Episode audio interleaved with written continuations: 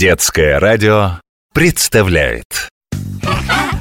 Дети все без исключения академики с рождения. Интересно детям знать про все на свете. КВА! Клуб веселых академиков!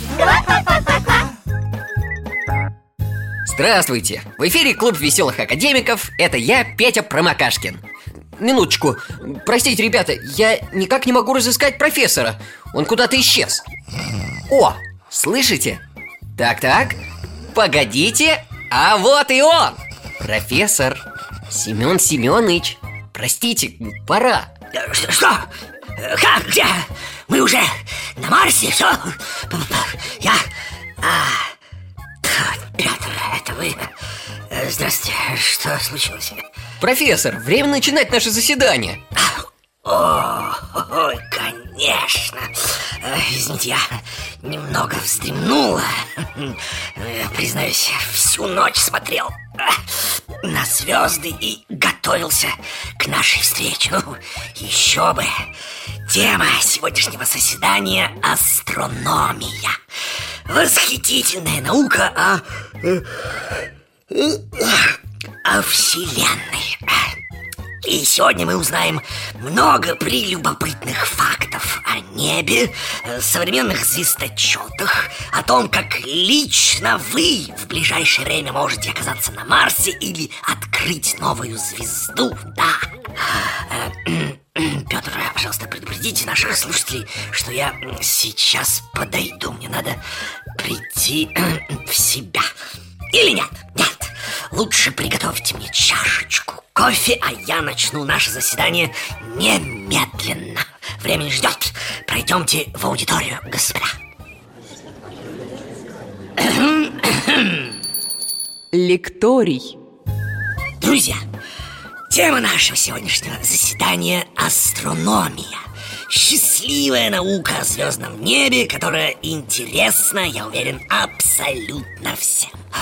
Еще бы, главное дело астрономов – смотреть на звезды. А что может быть прекраснее? Ваш кофе, профессор. А, да, да, благодарю, Петр. Простите, ребят, мне просто необходимо сделать пару глотков.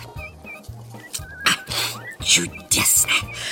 Э, Так вот, еще совсем недавно звездочеты вели наблюдение не сидя за компьютерами, как сейчас, а находясь у телескопа в высокой башне, в кромешной тьме и холоде, да, ведь в морозные и ясные ночи звезды видны лучше всего.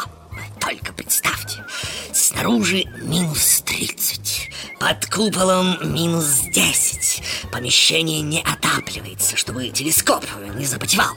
А ты сидишь и смотришь на небо. А нет, шевелиться-то и нельзя. Надо изо всех сил удерживать объект наблюдения в поле зрения. Так, минуточку романтика. Ощущаешь себя один на один со Вселенной.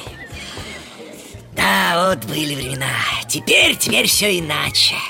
Современные звездочеты наблюдают небо сквозь мониторы компьютеров и сверхмощных телескопов. Это, конечно, здорово, но мне так не хватает тех романтических времен Петр, спасибо, очень вкусный кофе. Признаюсь, после ночных созерцаний я чувствовал себя слегка разбитым. Ну а вы, друзья, когда последний раз смотрели на звезды? О, бедные мои юные академики.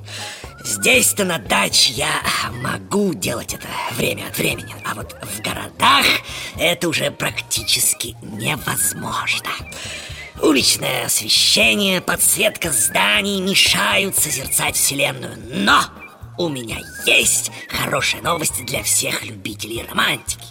В Великобритании открылся парк темного неба. Да-да, это гениально. Ведь в настоящее время из-за обильного ночного освещения Так называемого светового загрязнения Человеку трудно увидеть звезды Но я убежден, в скором времени подобные парки будут созданы во всех уголках мира. В специально отведенных местах желающие могут любоваться звездным небом и мечтать о космосе. Да, погодите, как же я мог забыть? Петр, вы уже записались добровольцем для полета на Марс? Нет, профессор Как нет? Что вы? Вы, вы же уже взрослый, вы сможете это сделать И немедленно Что вы на меня уставились? Я вовсе не шучу, я лично уже подал заявку И жду приглашения на собеседование я говорю, я вас не разыгрываю. Ну что же уже более двухсот тысяч человек со всего света Изъявили желание участвовать в экспедиции Цель которой основать на Марсе постоянно действующее поселение Правда, если вы пройдете все этапы отбора, конечно же И потом э, вам предстоит еще десятилетнее обучение Прежде чем вы станете участниками экспедиции. Ну, если к тому времени все будет готово. Ну что, вам интересно, кто может стать гостем Марса? А, ну что ж, расскажу, расскажу Во-первых, это должен быть абсолютно здоровый человек, да на первом этапе отсеиваются все кандидаты, чья физическая форма не позволит им перенести космический перелет. Надеюсь, с этим у меня все в порядке. Э, во-вторых, необходимо пройти собеседование, и там учитывается все.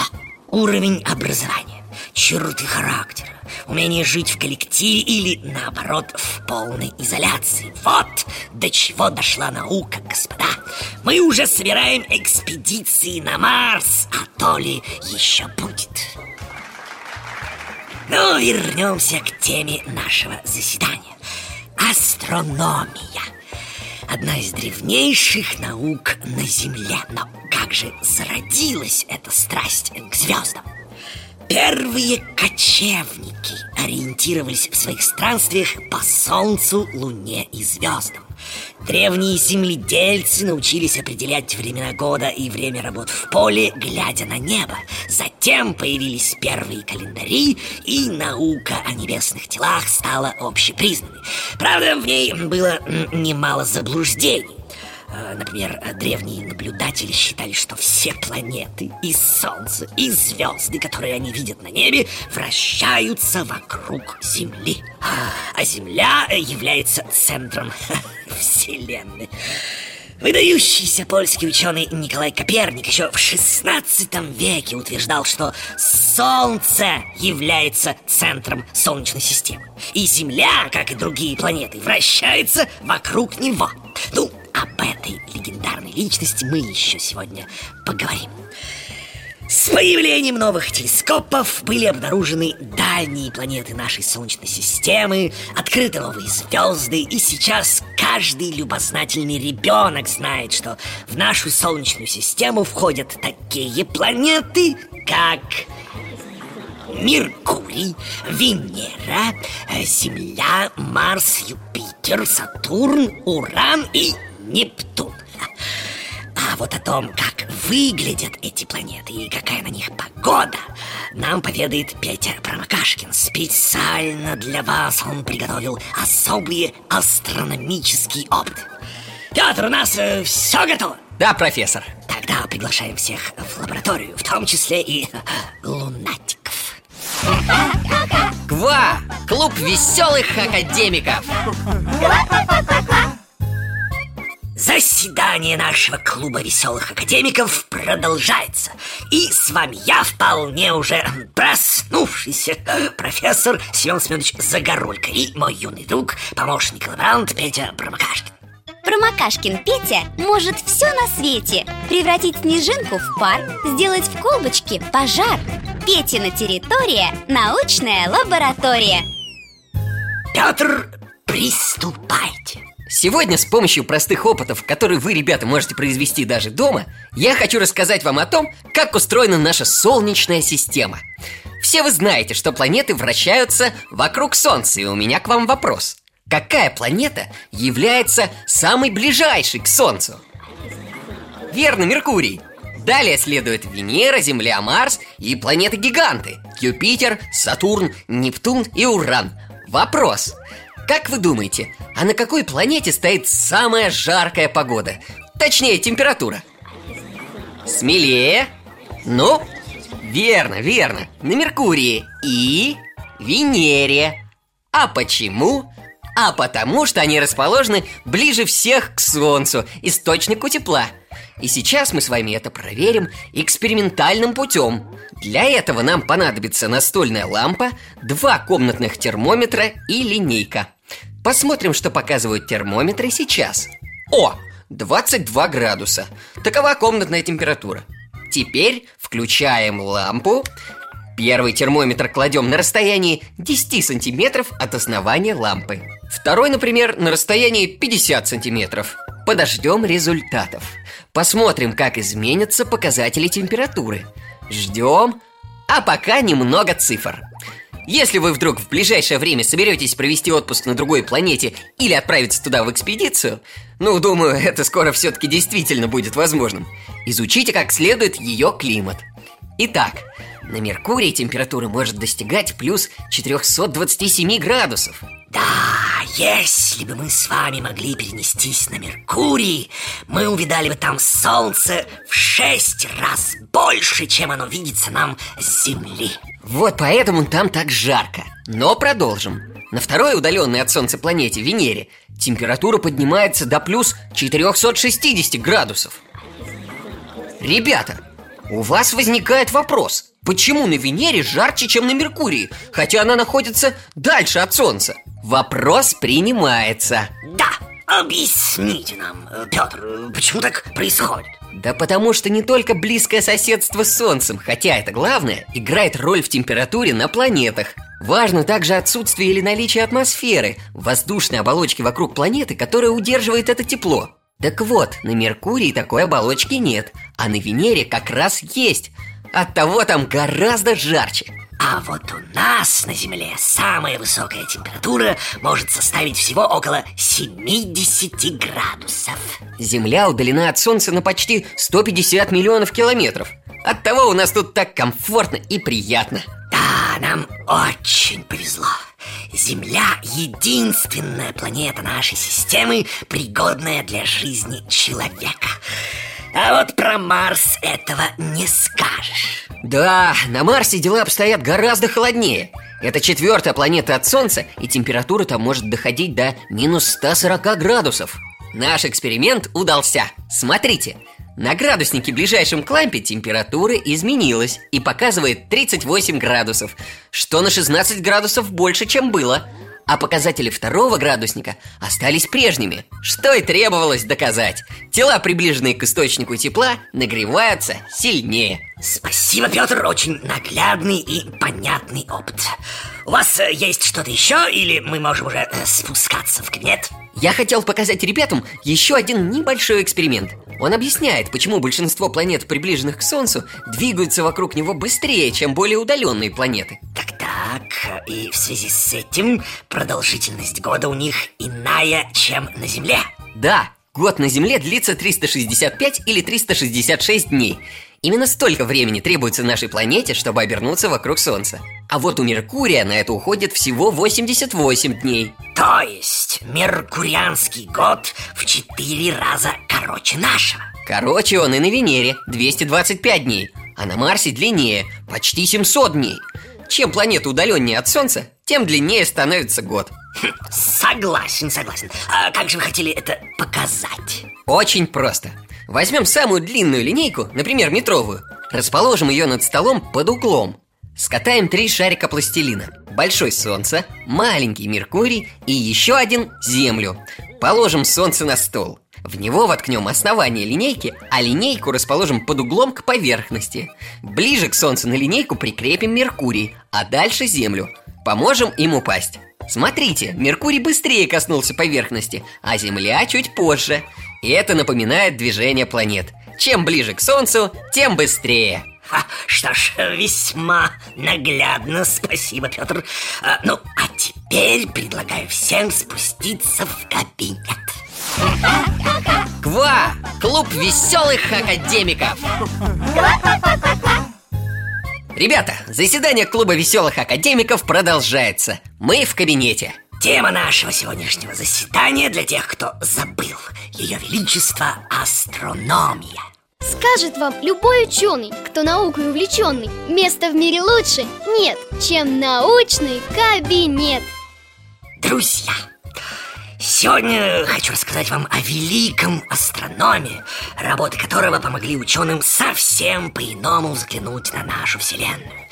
Имя этого исследователя Николай Коперник. Это он первым обоснованно заявил о том, что Солнце – центр Солнечной системы, а Земля, как и другие планеты, вращается вокруг него. Как же это было нелегко сделать! Подобное заявление было подвигом в те времена, ведь речь идет о 16 веке. Я знаю, ученые того времени и церковь придерживались совсем иных представлений. Они считали, что Земля – центр Вселенной. Да, как бы это странно сейчас не звучало. Любые иные знания церковь подвергала гонениям. И как же трудно было пережить это человеку, который сам был выходцем из церковной среды. Как? Коперник был священником? Ну, не совсем. Родился будущий ученый в обычной семье, но рано осиротел и воспитывался в доме своего дяди, известного польского епископа. То есть служителя церкви Да-да-да э, Коперник изучал медицину и увлекся астрономией я знаю, что он был хорошим врачом и долгое время безвозмездно лечил бедняков И днем и ночью он спешил на помощь больному Коперник был глубоко верующим человеком, подчеркиваю это Но после многолетних наблюдений он понял, что представления о Вселенной, которые поддерживает церковь, ошибочны Наблюдателю, находящемуся на Земле, кажется, что Земля неподвижна, а Солнце движется вокруг нее. На самом же деле это Земля движется вокруг Солнца. Так же происходит, когда мы плывем в лодке. Нам кажется, что лодка и мы в ней неподвижны, а берега двигаются в обратном направлении. Да, мне так в детстве казалось. Коперник заявил о своем открытии. Но, увы, его взгляды стали причиной несчастья И не только для него самого, но и для его последователей. В общем, мягко говоря, его учению не поверили. А спустя несколько десятилетий, в 1600 году За отстаивание этих идей был сожжен на костре итальянский ученый Джордано Бруно как это несправедливо? Затем эта участь чуть не коснулась другого астронома, Галилео Галилея. Он провел большую часть своей жизни в заточении. Сначала в тюрьме, потом дома. И только спустя столетия церковь признала свою ошибку относительно учений Коперника, Бруно и Галилея. Этим людям поставлены памятники, их знают и уважают все люди на планете Земля, которая, как говорил Галилей, все-таки вертится. И это здорово. Я и не думала, что изучать астрономию в давние времена было так опасно Ну, теперь, к счастью, все изменилось Астрономом быть очень почетно И, кстати, у меня есть хорошая новость для всех, кто увлекается звездной наукой Не так давно десятилетняя девочка из Канады стала самым юным в истории астрономом, которому удалось открыть новую звезду В 10 лет? Сложно поверить И тем не менее, это правда ее папа астроном-любитель э, И однажды она изучала с ним фотографии звездного неба И увидела тело, описание которого нигде не было это оказалась самая настоящая и никому неизвестная звезда, которая находится в созвездии жирафа. Здорово. Значит, при желании и везении каждый может открыть новую звезду. Пожалуй, это очень интересно. Профессор, а давайте сегодня вечером поизучаем-ка звездное небо. С удовольствием, Петр. Только э, в таком случае до наступления темноты э, лучше вздремнуть, а все-таки часок-другой. А, я не против. Что ж, тогда давайте прощаться, дорогие друзья. Устроим-ка тихий час. А, а ночью все одновременно будем любоваться звездным небом. Если, конечно, родители не против. Что ж, договорились. До новых открытий, друзья! До новых звезд! Дети все без исключения академики с рождения. Интересно детям знать про все на свете. КВА! Клуб веселых академиков! Ква-ква-ква-ква!